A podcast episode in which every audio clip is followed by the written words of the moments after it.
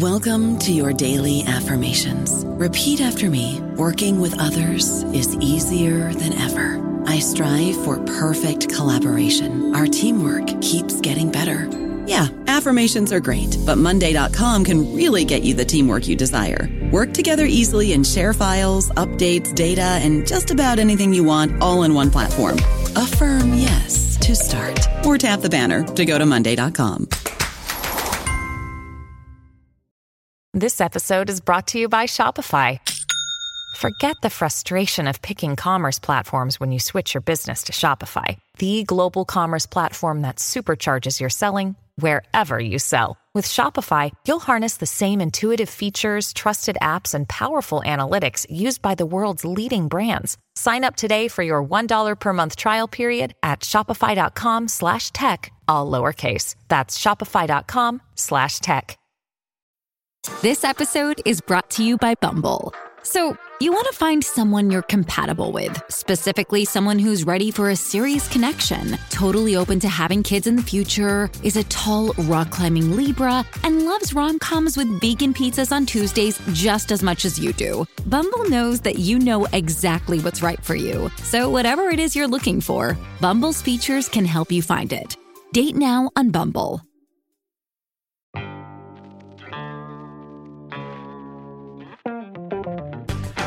Welcome to New Books in Critical Theory. I'm your host, Stephen Dozeman, and with me today is Jason Read. Read is a professor of philosophy at the University of Southern Maine, and he is the author of The Politics of Trans Individuality, published in 2015, and The Micropolitics of Capital Marx on the Prehistory of the Present in 2003. Jason Read, thank you for being with us today. Thanks for having me.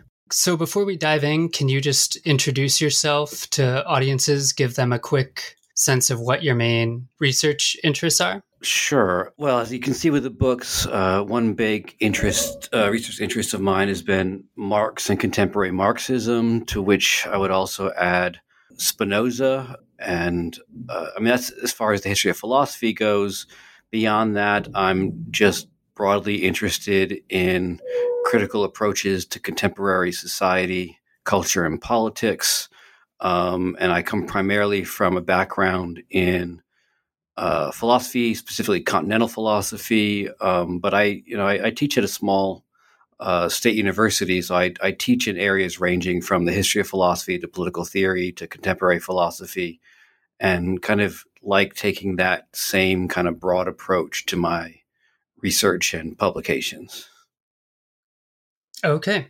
So the introduction to your book is Transindividuality, a concept for Marxism. So, briefly, what is transindividuality and what is its importance for Marxist and more broadly progressive political thought and practice today?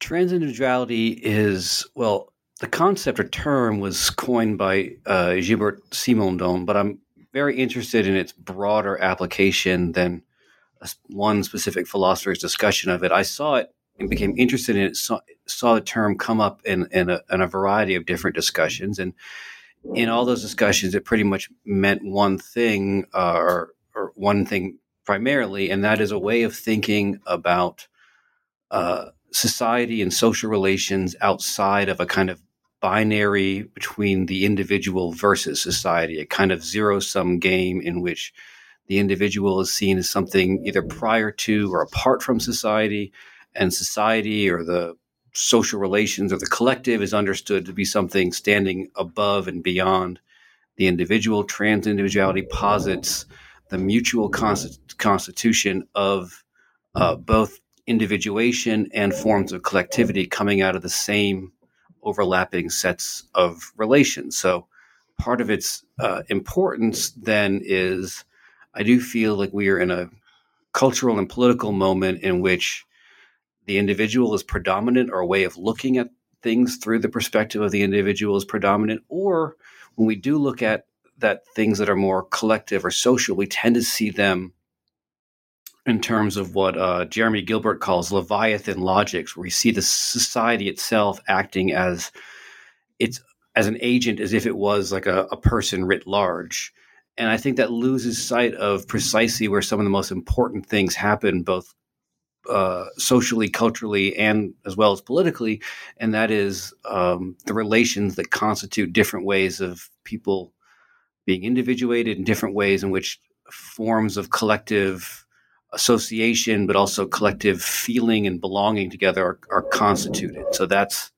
uh, that's I think part of the importance of the concept. It helps us get out of this this zero sum binary between something called the individual versus something called society.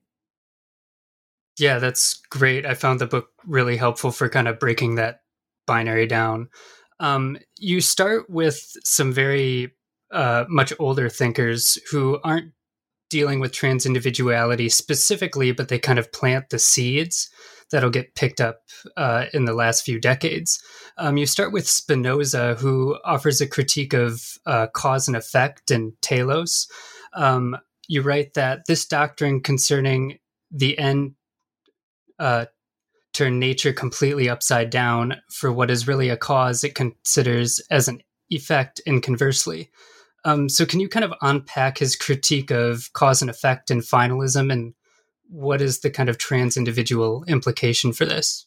Yeah, well, uh, I mean, most people are familiar with the fact that Spinoza has a critique of teleology or finalism when it comes to a kind of theological problem. Like he thinks it's absurd to believe in the notion of a God that would ever do something to act towards some kind of end because that in itself presupposes that God is not well for him ultimately the totality of nature but the idea of a god acting to realize certain ends is a strange kind of anthropocentric notion in which god is uh, I apologize for that background sound. It's not, it's not, coming from me. I'm in my office and someone is moving furniture nearby. I'm sorry oh, about that. No worries.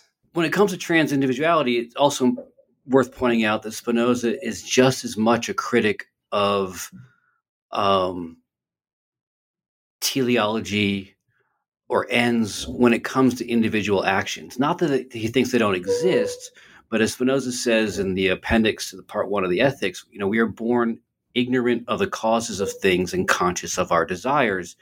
And to some extent, what we're most ignorant of are sometimes the causes of our own desires. Right? Spinoza says that we we uh, we desire something not because it is good, but we call it good because we desire it. We're often unaware of the conditions that shape and form our own um, desires and take our desires as sort of naturally given. They belong to us, they stem from us, they must necessarily be ours.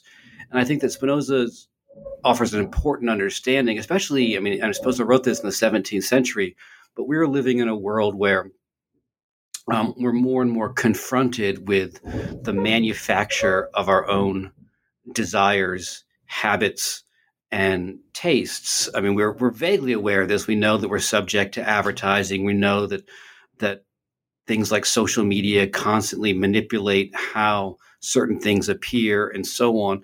But we still hold on to as this notion of seeing ourselves, to use Spinoza's terminology once again, as a kingdom within a kingdom, as if things happening in the world don't really affect us. We're somehow still sovereign over our ourselves. And I think Spinoza's awareness that um, in order to understand uh, our desires, we first have to understand the way in which our desires aren't just the cause of things, they are also themselves effects. They're both effects and causes. They're effects of things happening in the world around us, and they're causes of our own actions and so on. But they're both, rather than simply see our desire as a cause to tie into the, the, the passage you cited. Okay, yeah. Um, from there, you move on to Hegel, who's uh, uh, coming back in kind of a big way. He's incredibly cited now in the last few years. Um, you look um, at him as both being a critic of contemporary notions of individualism, but he's not buying into some sort of nostalgia for a pre-competitive um, kind of social unity or singular cohesion. Um, so, what for Hegel is the relationship between the individual and civil society, and how does this uh, lead to a trans individual um, idea, mainly of like recognition of oneself in civil society? Yeah, it's a good question. I mean, I'm not, in some sense, uh, Hegel's a little bit out of sync with certain notions of transindividuality. He's generally seen as more of a philosopher of recognition, of intersubjectivity, as the relationship between individuals recognizing themselves. But at the same time, um, Hegel does at times uh, refer to something that goes beyond um, recognition and the way in which people not only recognize themselves in the eyes of others, you know, and the famous master slave thing, but recognize or see themselves in in the social relations that produce them. As far as civil society goes, civil society plays a very specific role, especially in, in Hegel's uh, uh, philosophy of right, where he more or less breaks uh, ethical life into its three component spheres. There's first is the family, the second is civil society, and the third is the state. And he almost tells a kind of narrative of in the family, there's a sort of ethos of all for one and one for all. The duties and rights and uh, of one are not thoroughly dis- distinguished from others. You know that the family sort of cares for for everyone equally, and then uh, in civil, you eventually have to leave that and you enter into civil society, which he, he characterized as a relation defined by um, kind of initially individual self interest. I mean, he was very, Hegel was a, a reader uh, of early political economy like Adam Smith and so on. Um, but he also wanted to point out how this, this idea of seeing yourself as, as kind of individual self-interest it emerges it plays a necessary role it kind of liberates you from the confines of the of the family which can be suffocating in their in their failure to see the distinction between the individual uh, uh, and others but then civil society has its limitations as well that individual self-interest constantly finds itself uh, despite itself needing the cooperation with others, and that's what brings us to the state. Um, and I think for me, that's part of the real limitation of, of Hegel is not so much uh, that he's so intersubjective, although I think that's there too. But going back to the sort of questions about about uh, teleology and Spinoza, I think part of the problem for for me in reading these passages in Hegel is that it is such a teleological narrative. You, you, you start out in the family, you see the limitations of that, you go into civil society, and you arrive at the state. Whereas I'm more interested in thinking transindividuality the way in which we're constantly caught in intersecting and overlapping uh, uh, subject positions or modes of individuation that, that we don't actually ever depart one of these finally we're constantly kind of trying to hold together the different ways in which different institutions uh, individuate us. Yeah. So the kind of third and final person in your tour of kind of the early uh, inspiration for trans individuality is Marx. Um, and you develop his notion of species being. Um, what exactly is it, and how does it kind of work to disrupt both uh, kind of following along with Hegel the bourgeois notion of the property owning individual as well as capitalism more broadly?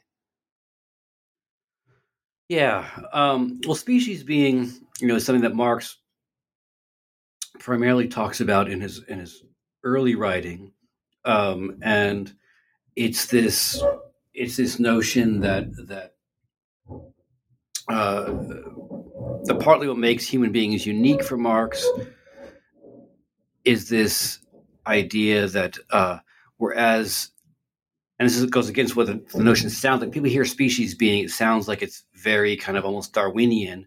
And actually, Marx saw it as something very different than that. It's more this notion of a kind of generic being that, or, or as he puts it, that you know human beings are the only beings that that instead of producing for their own limited uh, individual uh, needs or even the immediate needs of their family, they produce and relate to the species. In other words, that we create things that are kind of offered to humanity in general rather than for our own specific interest.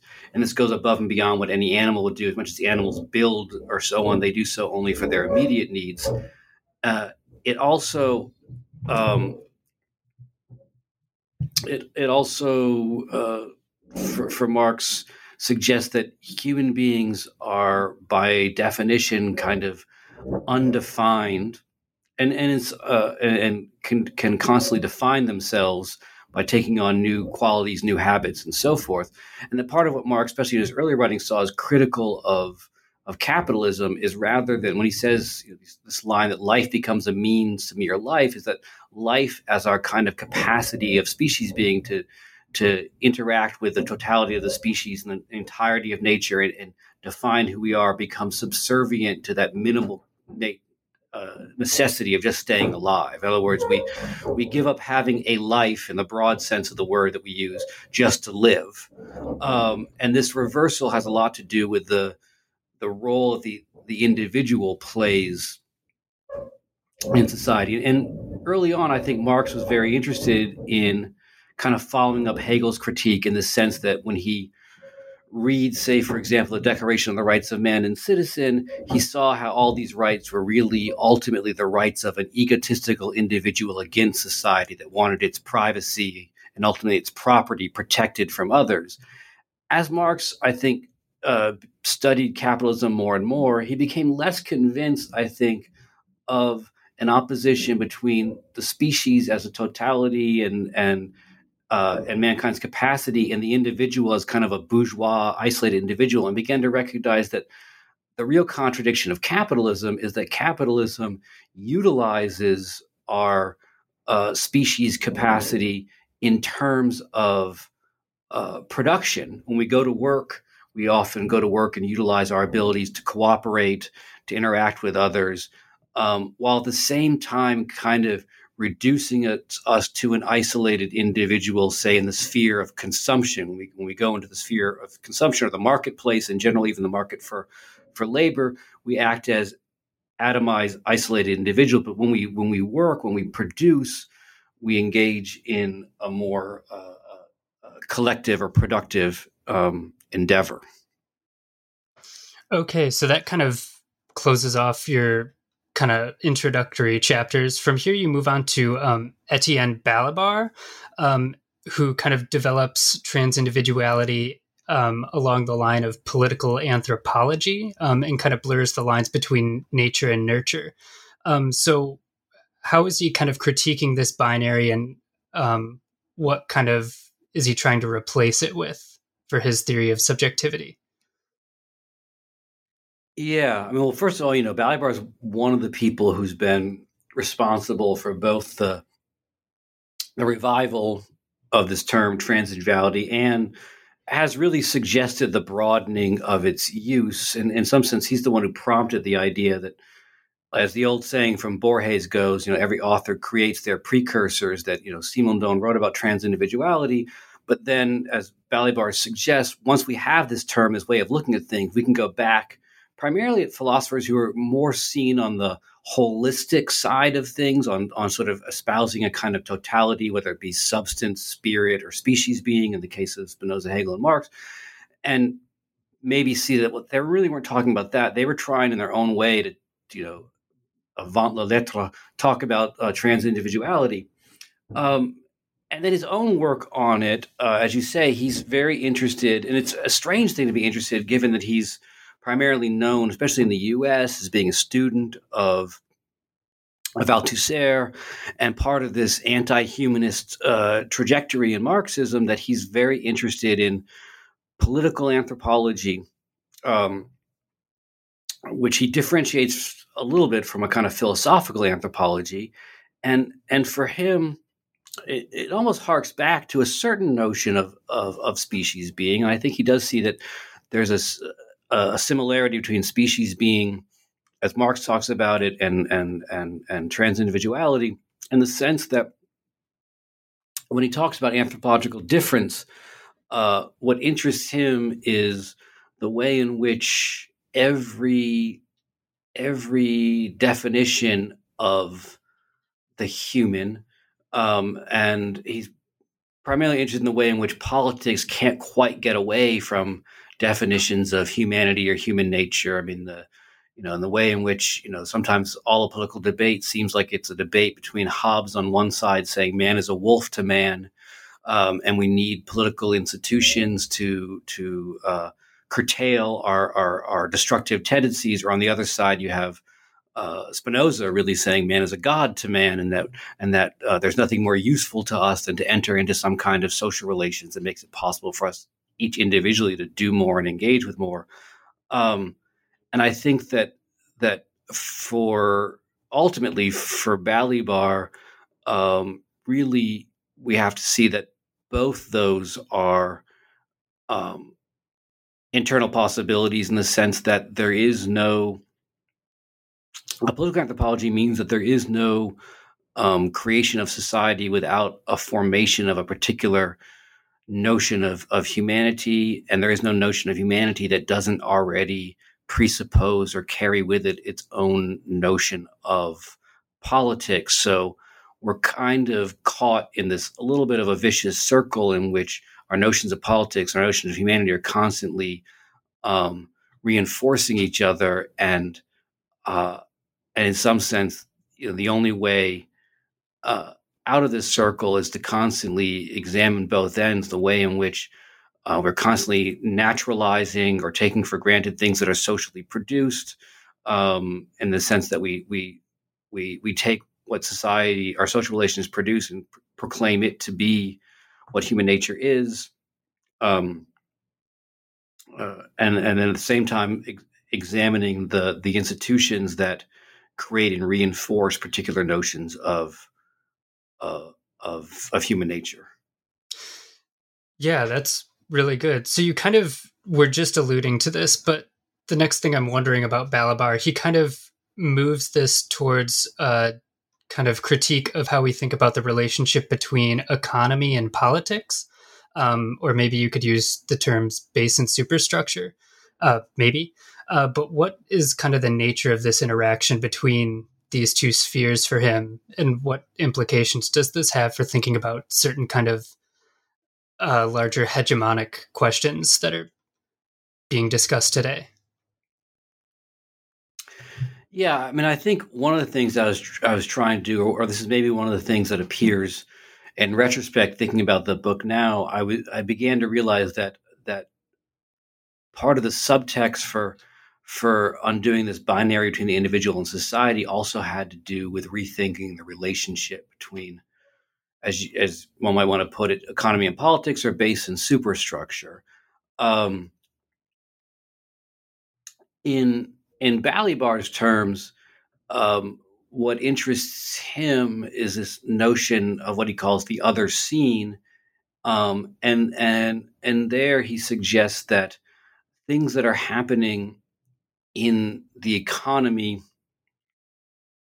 only really have their effects um, uh, when they pass into or are, are transformed into um, politics, but really politics understood as subjectification.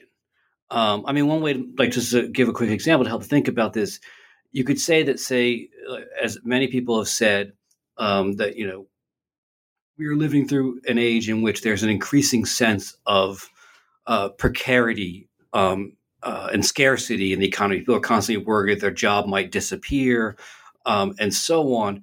And I think that, and there's been debate back and forth. How much is this in actuality? How much is this just a, a kind of a story that's being told? And and uh, especially because it helps make people, if people think their jobs are going to disappear, they're much more willing to go along with whatever is demanded of them, and so on. And I think partly the issue here is that is that whatever economic effects there are, there are of of say increased automation, increased outsourcing, or globalization of jobs, and so on, those effects only really become a real once they are translated into in into this other scene into politics and they become the basis of sh- different political attitudes um, in terms of, and they can go. I mean, they can go multiple different directions. I think these, the effects aren't aren't aren't uniform in the sense that, uh, you know, as we've seen right now across the world, precarity doesn't necessarily mean people become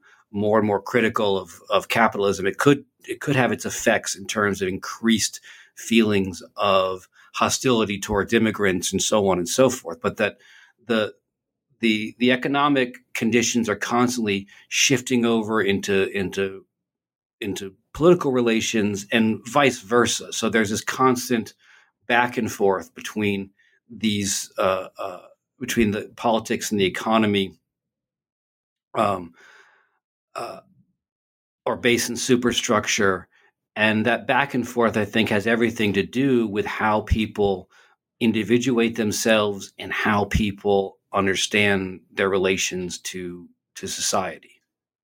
I don't know about you, but I'm very busy and I don't have a lot of time to cook. That's why I subscribe to Factor. Eating better is easy with Factor's delicious, ready to eat meals. Every fresh, never frozen meal is chef crafted, dietitian approved, and ready to go in just two minutes. You'll have over 35 different options to choose from every week, including Calorie Smart, Protein Plus, and Keto. These are two minute meals. Factor meals are ready to eat and heat, so there's no prepping, cooking, or cleanup needed.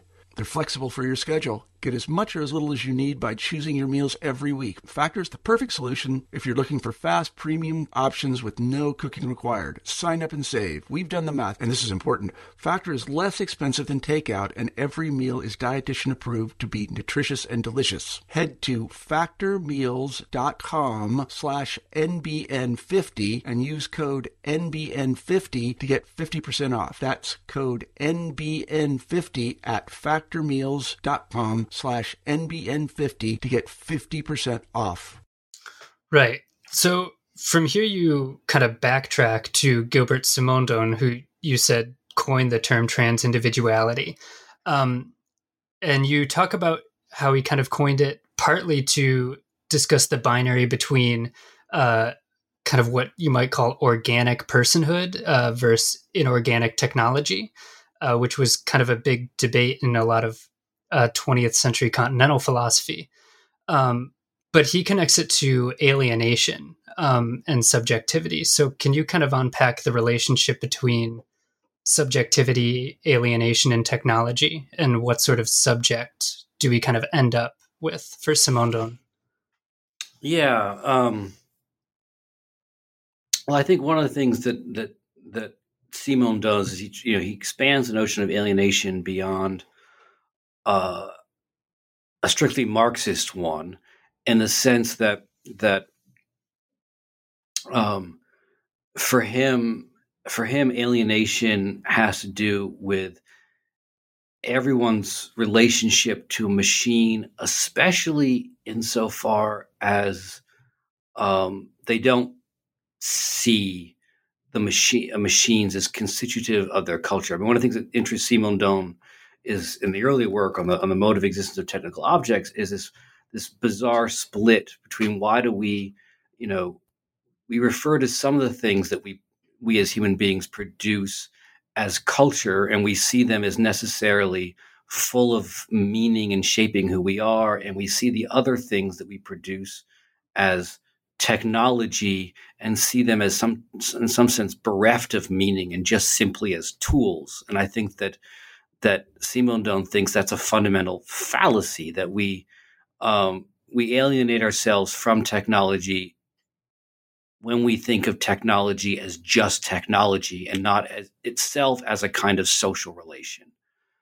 Um, and then on, on top of that, one of the definitions that I find really striking about alienation in terms of of of Simondon um, coming off of that is Paulo Virno revives the term alienation with respect to Simondon and technology, but he takes it on a different sense. He argues that we're alienated something um, when it conditions us, but we are incapable of sort of acting on how it conditions us, when it becomes part of a kind of black box. Um, and I think that's interesting to me because I think Simondon was writing, you know, earlier stuff on technology in the in the 50s when technology did perhaps seem more alien to us. Um, and that you know machines seem big and noisy and and and and we're kind of outside of the intimate spheres of our lives. And I think nowadays I almost feel like we're more alienated from technology when we we see it as constitutive of our world, but we don't we don't have any real knowledge of how it acts on our world. I mean, it's another variation of the Spinoza's thing that we're we're we're we're born conscious of our desires and ignorant of the causes of things, and the way in which technology as something which which affects and shapes how we make sense of the world and act in the world becomes something that we are um, we are um, alienated from because it acts on us, but we have no real understanding of how it acts on us. Um, and so I think that, I mean, Simon Simondon was sort of arguing for this notion that we needed to create a new kind of like technical culture. We needed to understand the way in which, um, and this is something that people like Bernard Stiegler picked up on the way in which there isn't this divide between something called culture and something called technology as two different spheres, but that we're always living in a kind of technological culture or a culture which is thoroughly made possible by technology. Um, and thought that was a way to sort of overcome this kind of alienation. Um, and I still think that that's an important statement, but I think that part of the task now is not so much to bridge the gap between us and technology, but to recognize that that gap has already been bridged and that we have so much technology shaping even those spheres of culture that we used to think of as being opposed to technology in the sense of like arts images etc are things that are constantly produced and circulated by machines in a way that goes above and beyond what Simondon's writing about yeah, that's really interesting. Um, from there, you kind of connect Simondon then back to Spinoza, um, and you actually pick up the term affect as being central in the development of both individuals and collectives. Um, what role does affect play um, in the genesis of both of these figures for both Spinoza and Simondon? What are they kind of? What are you kind of seeing as the overlap here?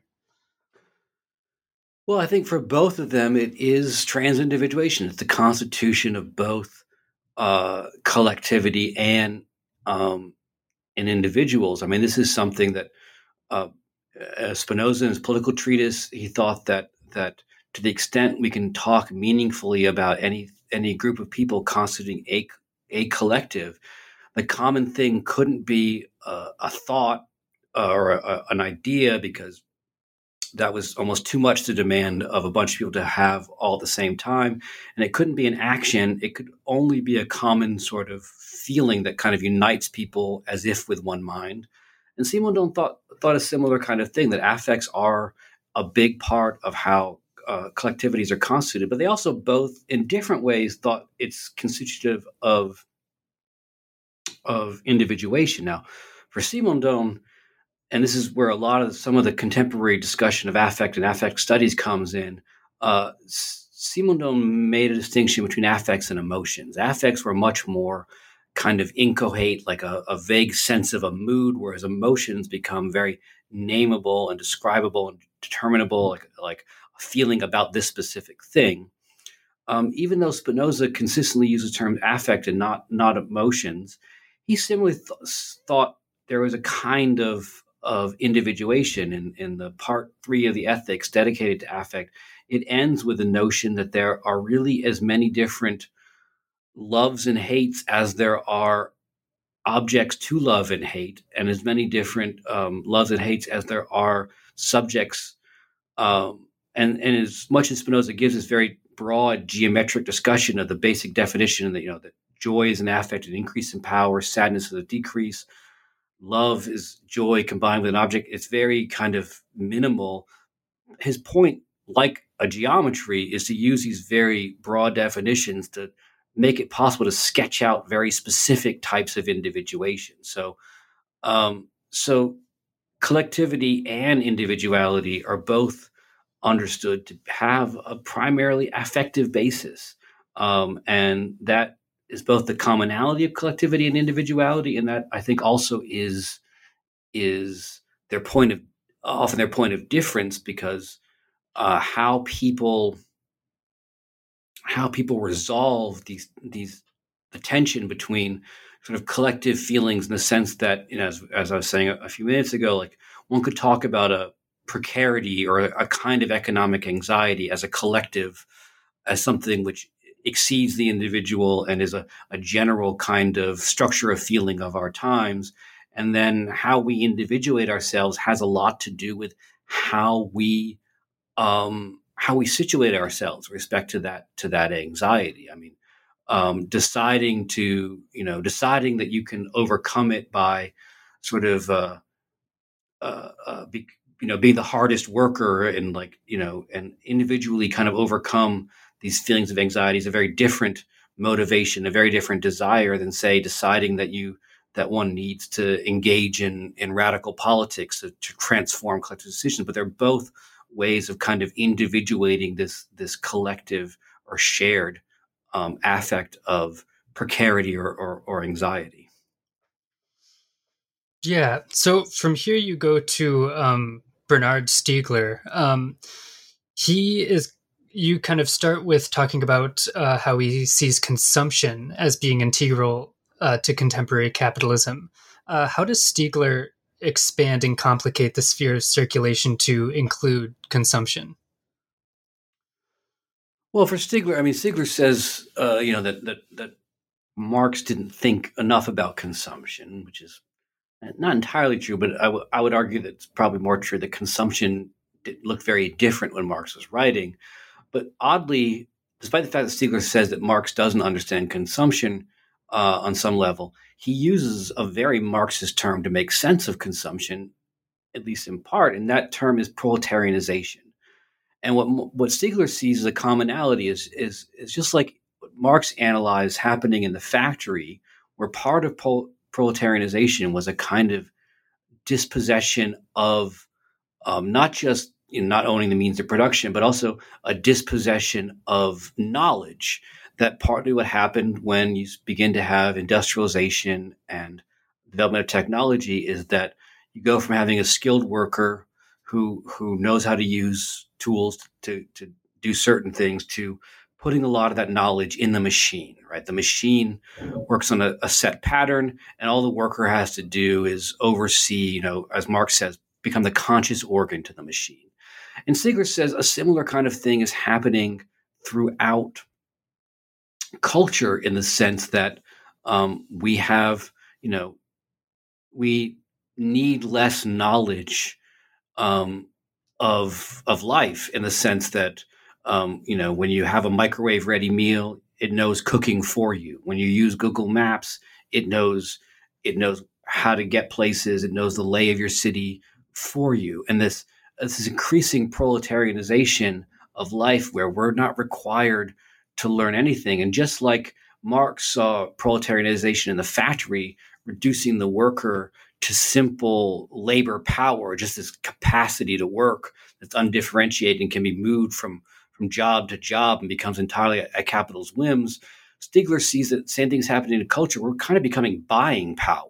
We're losing a lot of our um, our ability to make sense of the world and to navigate the world, and we're just becoming consumers. So it's a similar kind of cultural and economic revolution that if Marx understood that capitalism began with a kind of revolution that transformed people of various walks and, and, and backgrounds into just simply workers, that Stiegler sees it a matter of turning people into simply consumers or consumer power.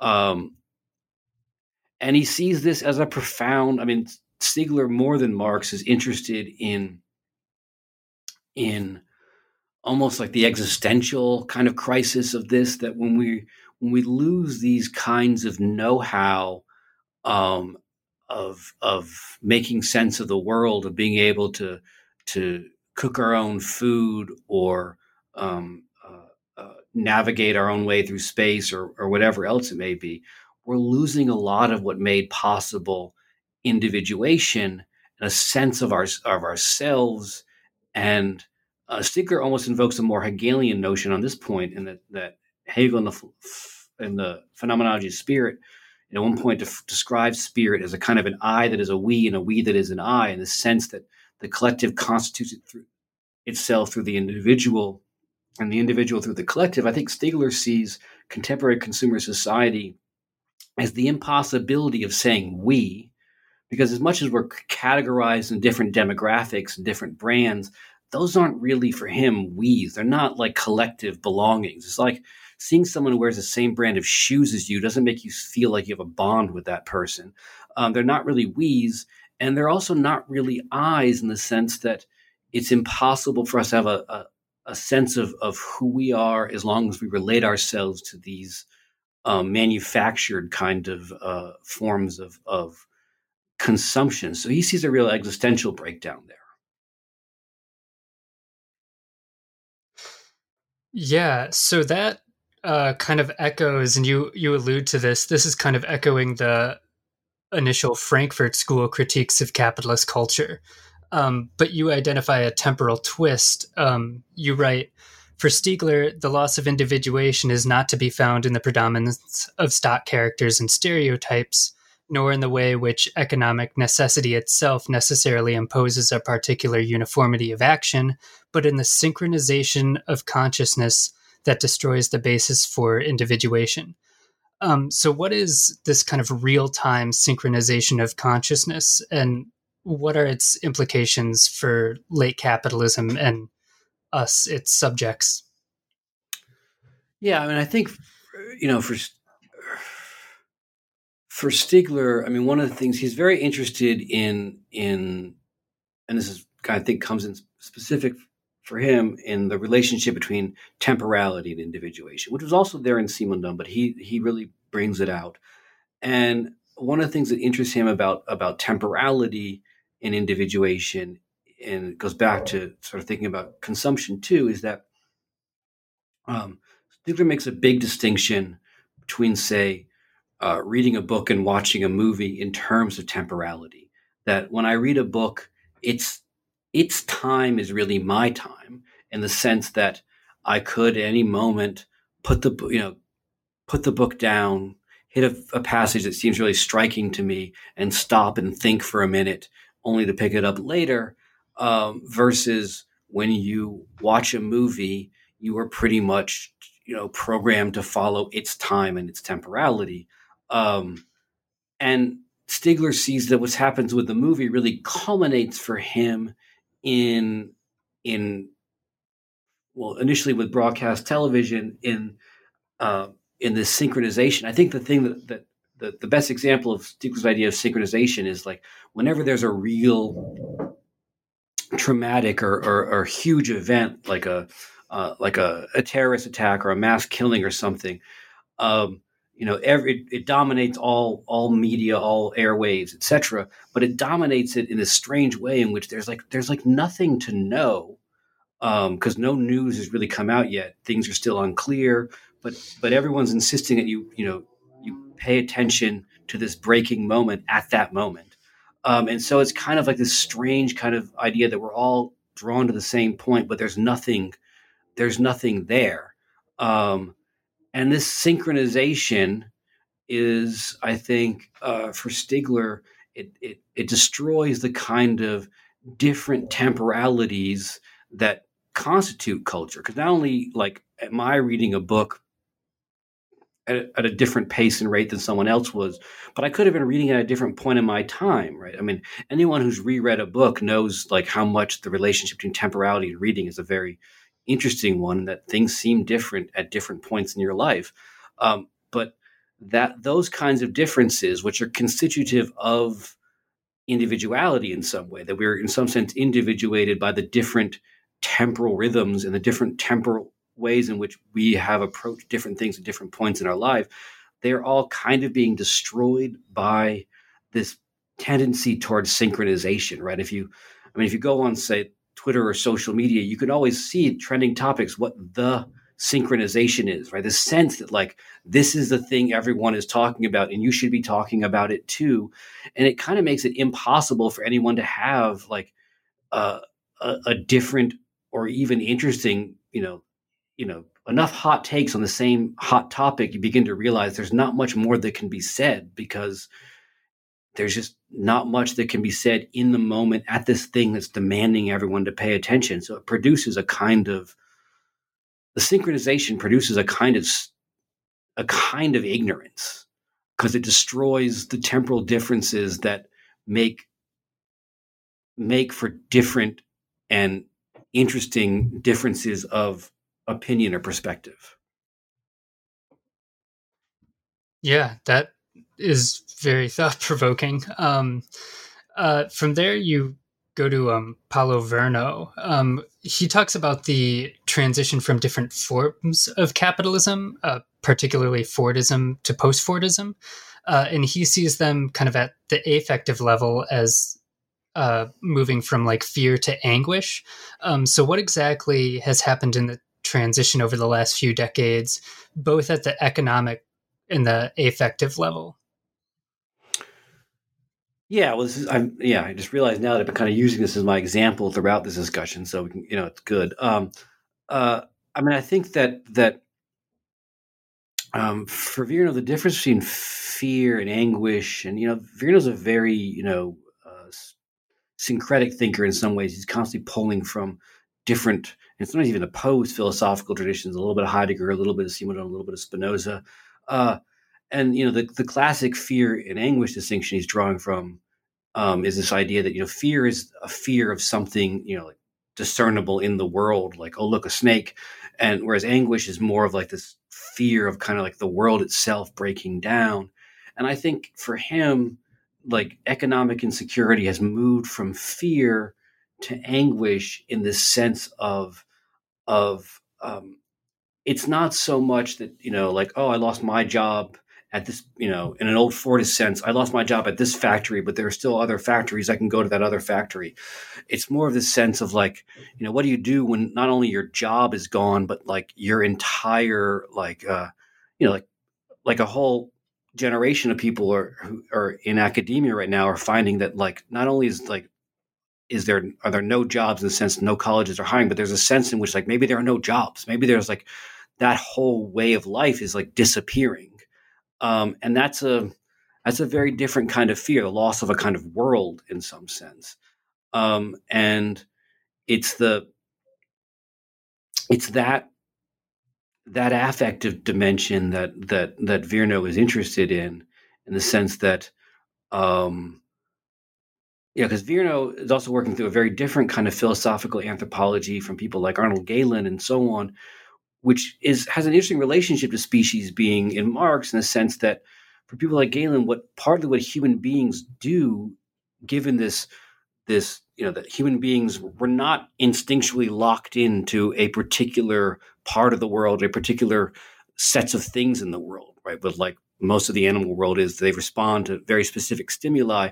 We kind of look at everything from the stars up in the heavens down to the waters and interact with everything, but because of that, because of that, there's almost like a anxiety dimension of species being in these in these writers that it becomes humanity's task to kind of create a regular world for us to inhabit you know and that's what the the world of work and so on was for a long time but that's precisely the world that is being lost in the sense that uh, the constant automation but also this constant sense of you know modern jobs where you're not even clear are you ever really done working? The sense of of you constantly could be doing something more um uh you know to to secure yourself economically and so on. And that's the sense of anxiety that we've lost we've lost a stable and regular world produced through the habits of a kind of you know nine to five workday with a set uh, group of tasks we were performing and created this kind of uh, universe of of economic flux in which one constantly could be doing anything, and that's precisely what makes it so so anxiety producing. Yeah, I can definitely relate to that a lot. Um, so you go on continuing with Virno that we're living in an age defined by a sort of deja vu. Uh, what does he mean by that, and what does it kind of mean to live in a time defined by deja vu? Yeah, well, well Virno defines deja vu. He works off of Henri Bergson's idea what, what that deja vu. That deja vu is a kind of misrecognition where um, there is, I mean, for Bergson and for a lot of other philosophers of memory, um, Husserl and so on stress this idea that there's memory internal to experience, right? For, for in order to to have experience to to you know be part of this conversation or anything else, I have to be remembering what happened prior. That we really can't. No one can really live in a punctual moment to moment kind of empirical sense of the world. World. So there's a memory internal to experience, and that deja vu happens when the memory internal to experience is misrecognized as a memory of an experience, right? When you say deja vu, like this happened before, you're kind of right that, that there's you're remembering something, but but it didn't happen before some other time. It happened before because there's a memory in the happening of it right now. And uh, Virno oddly uses deja vu, you know, because he's kind of writing, working with the notion that a lot of people have tried to think through this kind of uh, sense of an end of history, or to take the, you know, Jameson's phrase, it's easier to imagine the end of the world, the end of capitalism, um, that we're, we seem to feel like there's nothing else is possible.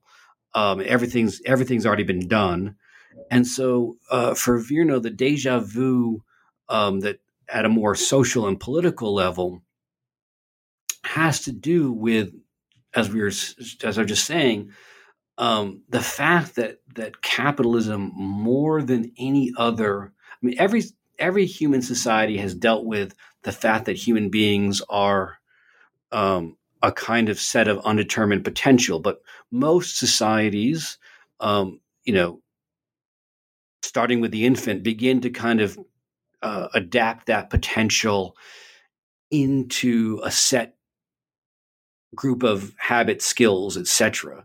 But capitalism, from its beginning, because as Marx said, capitalism exploits labor power, not specific work. Capitalism increasingly puts to work potential as potential, and and Virno sees this increasing in the sense that you know modern um, modern jobs uh, uh, are less about a specific set of skills and more about the capacity to develop new skills. I mean, Virno points to, for example, the way in which professional, the term professional has shifted from denoting the professions, you know, law, medicine, education, etc., to the way it appears in contemporary job advertisements as a set of attitudes, right? Professional is an attitude. Um, and this reflects this way in which uh, what is increasingly put to work are undefined sets of skills. So the fact that capitalism puts to work this species being in some sense really means that uh, that it makes it possible to have this kind of deja vu. Since capitalism seems to sell us everything we could possibly desire and seems to put to work every possible capacity, it does look to us like it is the complete and utter realization of humanity, right? As as its defenders like to say, capitalism is human nature. And that's a kind of deja vu where we, we're taking the way in which our capacity is being utilized in this particular moment and see it as the end all and be all of, of our capacity. So I think Virno thinks that that we are living through a kind of of political cultural deja vu in which there is nothing new under the sun. Um, everything has been tried, everything's been done, and everything is available for sale, and everything we could possibly do is being put to work. And um, and to some extent, you know, that's that deja vu is the barrier to our ability to imagine any other future, any other possibility. This episode is brought to you by Kia's first three row, all electric SUV, the Kia EV9, with available all wheel drive and seating for up to seven adults. With 0 to 60 speed that thrills you one minute and available lounge seats that unwind you the next. Visit kia.com slash EV9 to learn more. Ask your Kia dealer for availability. No system, no matter how advanced, can compensate for all driver error and or driving conditions. Always drive safely. Yeah, the last thing you kind of touch on with Virno kind of seems to be uh, kind of both a product and a coping mechanism. You talk about cynicism. Um, uh, can you kind of unpack how cynicism kind of fits into all this? Yeah, well, I mean, Virno, I mean, Virno, I think this is Virno's particular relationship to trans individuality. He likes to take what are often seen as individual uh, psychological phenomena like deja vu or individual character traits like cynicism, and he likes to kind of read them against the grain and see them as as as trans individual in the sense that they are they manifest themselves in individual attitudes and phenomena, but they are uh, the the effect of larger social and economic processes. So for him, cynicism is um, is in some sense the the result of a world where because of this instability and shifting nature of the parameters and demands of work that when one is constantly going from one set of rules to another set of rules like from job to job or from task to task one ends up kind of being a cynic in the sense that a cynic is one who who doesn't think there's any meta rule. There's no rules of rules. Um, they're all equally valid, you know, uh, in the sense that whatever you're asked to do at, at, whatever job is whatever you're supposed to do, and there's no point talking about, you know, these rules make sense or they any good. Um, they're just the rules that are in in in uh, in force at a particular moment. Um, and so, uh, and Virno, I think, constantly, and this is, I think, what differentiates him from some of his uh, fellow uh, post Operaismo thinkers is that he's very interested in kind of the ambivalence of of, of the deja vu because on the one hand the deja vu is kind of a lockdown but it also makes it possible for us to to see other other ways of, of utilizing our potential and same with the cynicism that the, the bad side, of course, of the cynic is that the cynic is cynical and doesn't think there's any point in talking about whether or not these rules make sense. But at the same time, that kind of um, indifference to rules reflects the way in which uh, we're increasingly aware of the manufactured nature of our own existence, which uh, the upside of cynicism is its its capacity to provoke new ways of creating the rules of our world. The downside is its indifference and its recognition that no rules are um, no rules are written in stone. No rules are there. There are no transcendent rules of rules. And the upside is um, if, if if if all these rules are just constructed, we can construct different and new ways of living in the world. Yeah, so the last figure you look at is Maurizio Lazzarato. Um, he brings us the term noopolitics. Um, can you kind of unpack what he means by this? Noopolitics is uh, um, uh, politics around, I mean, thought um, in some sense, but really, I think what what uh, Lazzarato does is he picks up and kind of an observation from from uh, Michel Foucault, and you know, if, if, if, Foucault is famous for his idea of the not his idea, but his reading of Jeremy Bentham's idea, the panopticon, of this idea that you know the the shift from a prison, a prison made of walls and bars, to a prison sustained by um, uh, surveillance, uh, in which the, this, there's this idea that we, any of us could be being watched at any moment, is a shift in in power. Power beginning to become all the more effective in that it operates less directly on bodies and more on minds and their sense of possibilities. And Lazzarato argues that sort of noopolitics are kind of, in some sense, what comes after Foucauldian discipline or biopolitics, and that these are the politics that work on our sense of po- of what is possible. Um, so for him, this is the way in which uh, um, politics primarily uh, uh, has to do with the creation and uh, maintenance of a particular kind of sense of imagination and a sense of possibility. I mean, this kind of overlaps with, with what we were talking about with the way that for Virno, both deja vu and and cynicism are themselves kind of uh, uh, focused around what is possible um, and what can be envisioned. And so for for uh, for Lazzarato, the same thing happens with um, uh, just I mean Lazzarato sees a real a real similarity. What's happening, say for example, in the realm of the economy with finance, in which you know the possibility of of making money is more important than actually making money, um, and that's what drives up stock prices and so on. The same thing is happening in and around politics. That the what is possible has um, and what is imaginable has really become the the the terrain in which most politics operate on, above and beyond um, uh, acting directly on on individuals and their bodies. It's acting on individuals' sense of what is possible. Yeah. So one of the things that's kind of key to Lazzarato's uh, thinking is uh, the transition and financialization, which we've kind of alluded to at a couple points, kind of living in this flux.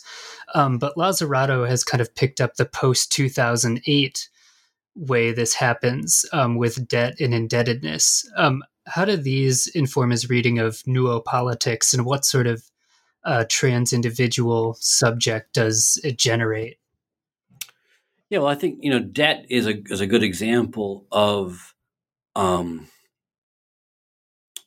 of this kind of noopolitics in the sense of it is um, it is a sense of possibility informing and shaping how one acts in the present, right? I mean, take I think the example that's closest home for me. If you if you look at what happens as as students are increasingly have to take on more and more debt to become educated, um, they are more and more concerned with and worried about paying off that debt, and less and less likely to uh, study areas where the financial payoff is less clear to them or seems more risky, right? So debt, which is um, in some sense a debt directly acts on what is possible, right? Because the important thing about college debt and the way that it restructures education is no one ever says to anyone, you can't study these things.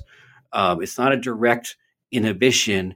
It's more um, a sense of what is possible and what is viable that produces the same effect as a direct inhibition because it it channels people to spend their energy studying things that they think are more marketable and so on.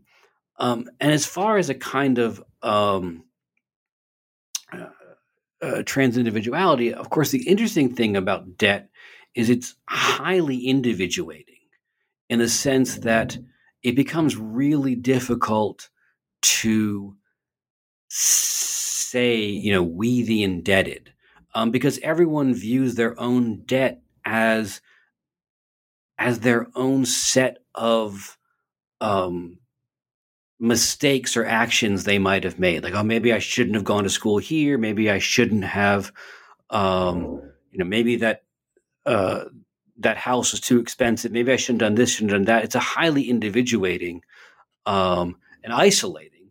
Um, the other thing about debt is that you know, and one of you know, of course, the interesting things that happen, say, with some of the politicization around debt. You know, there was a movement, and this happened at some schools and in some graduations where where where people upon graduate uh, upon graduating actually put the debt figure on the back of their little you know graduation clapboard, little hat thingy.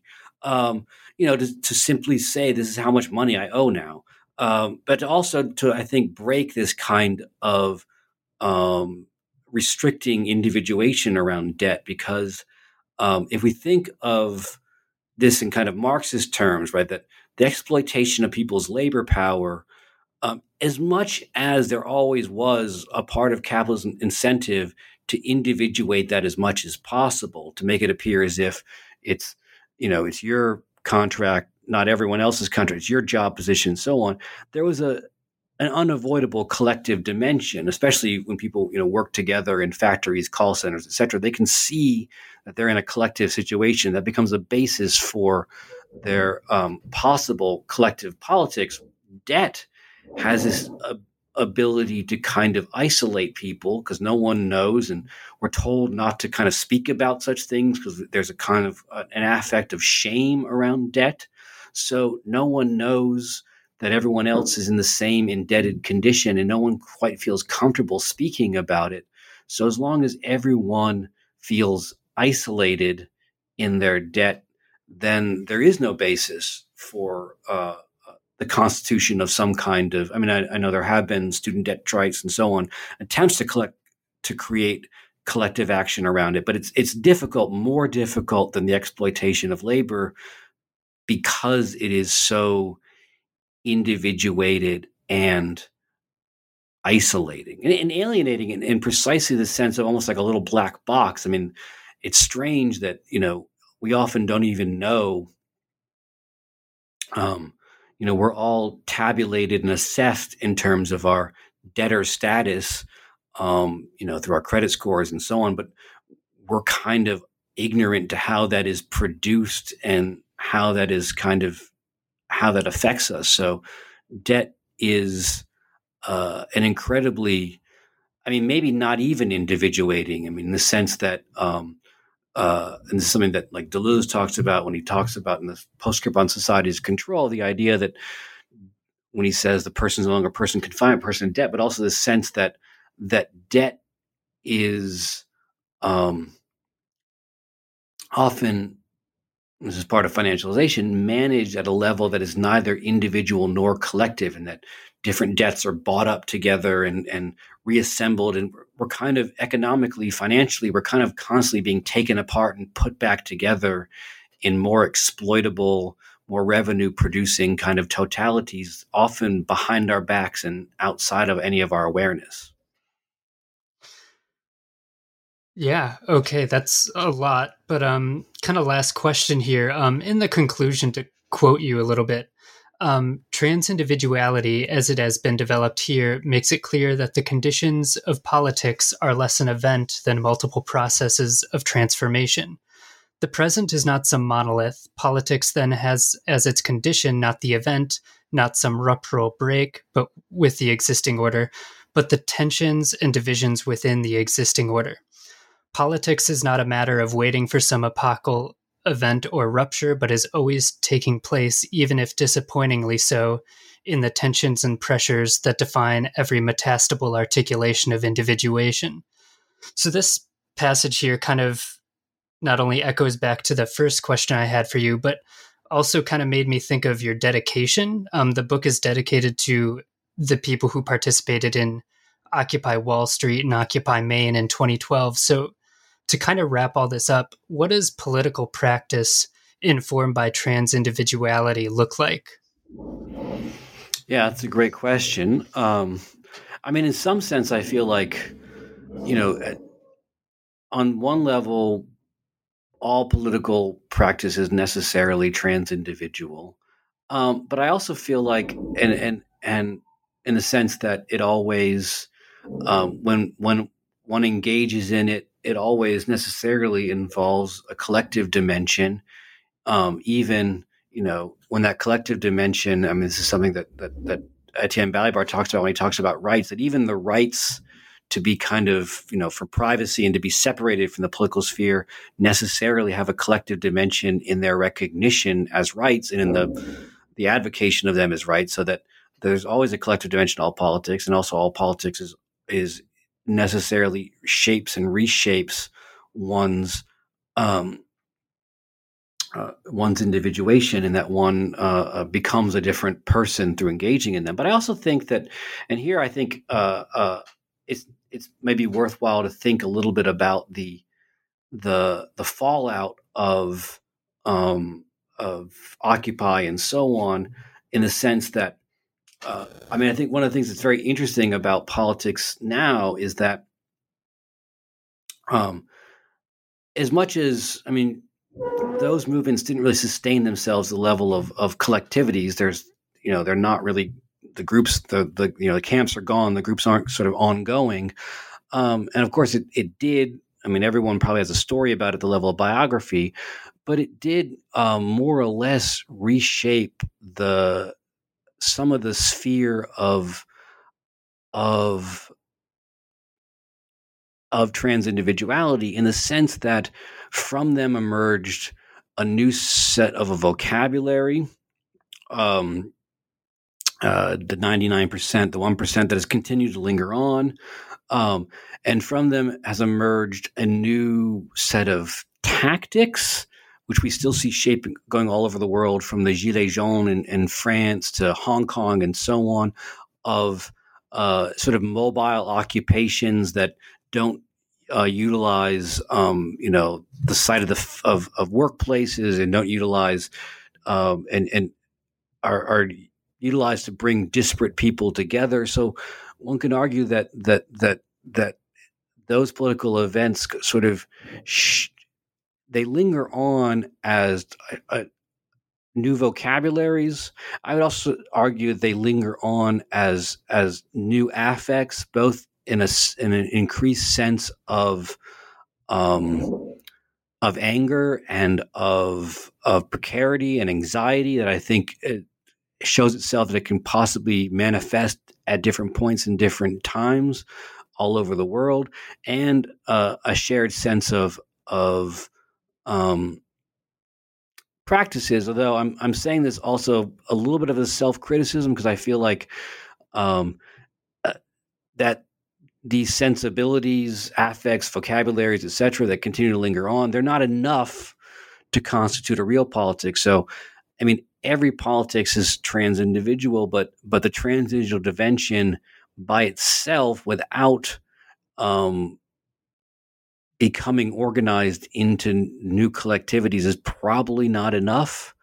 Um, although, I guess the optimistic side of that is that I it seems to me that it's hard not to see the way in which there is this kind of incohate um, sensibility around, especially around issues of of inequality, um, also issues of, of of precarity, and um, and so on. That at any moment it just takes the right um, sort of uh, catalyst event to sort of transform it into something more stable um, and uh, and maybe that's that's the direction that politics are taking right now that in the sense that it's this constant back and forth between these um, shared but not necessarily pin downable sensibilities and their manifestation in concrete actions and concrete um, uh, collectivities.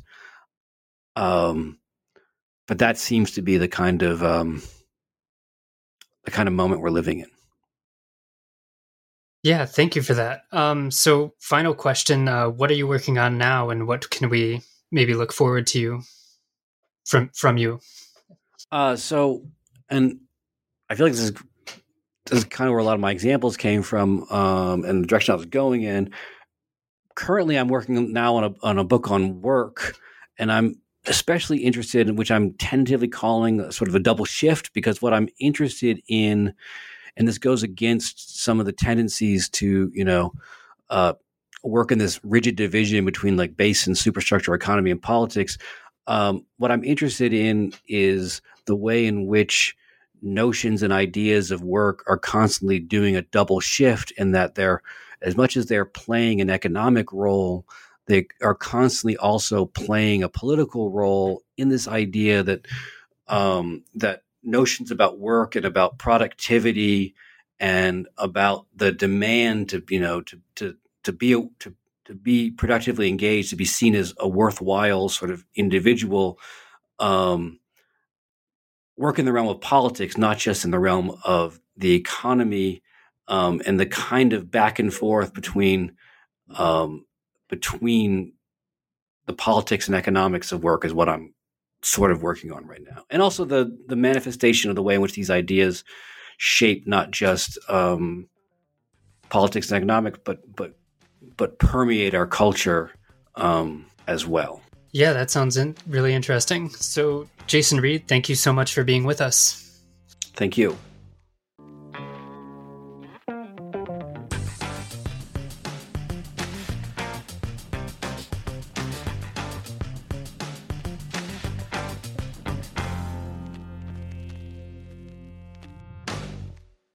Hello, it is Ryan, and we could all use an extra bright spot in our day, couldn't we? Just to make up for things like sitting in traffic, doing the dishes, counting your steps, you know, all the mundane stuff. That is why I'm such a big fan of Chumba Casino. Chumba Casino has all your favorite social casino style games that you can play for free anytime, anywhere with daily bonuses. That should brighten your day a little. Actually, a lot. So sign up now at chumbacasino.com. That's chumbacasino.com. No purchase necessary. Group. Void were prohibited by law. See terms and conditions. 18 plus.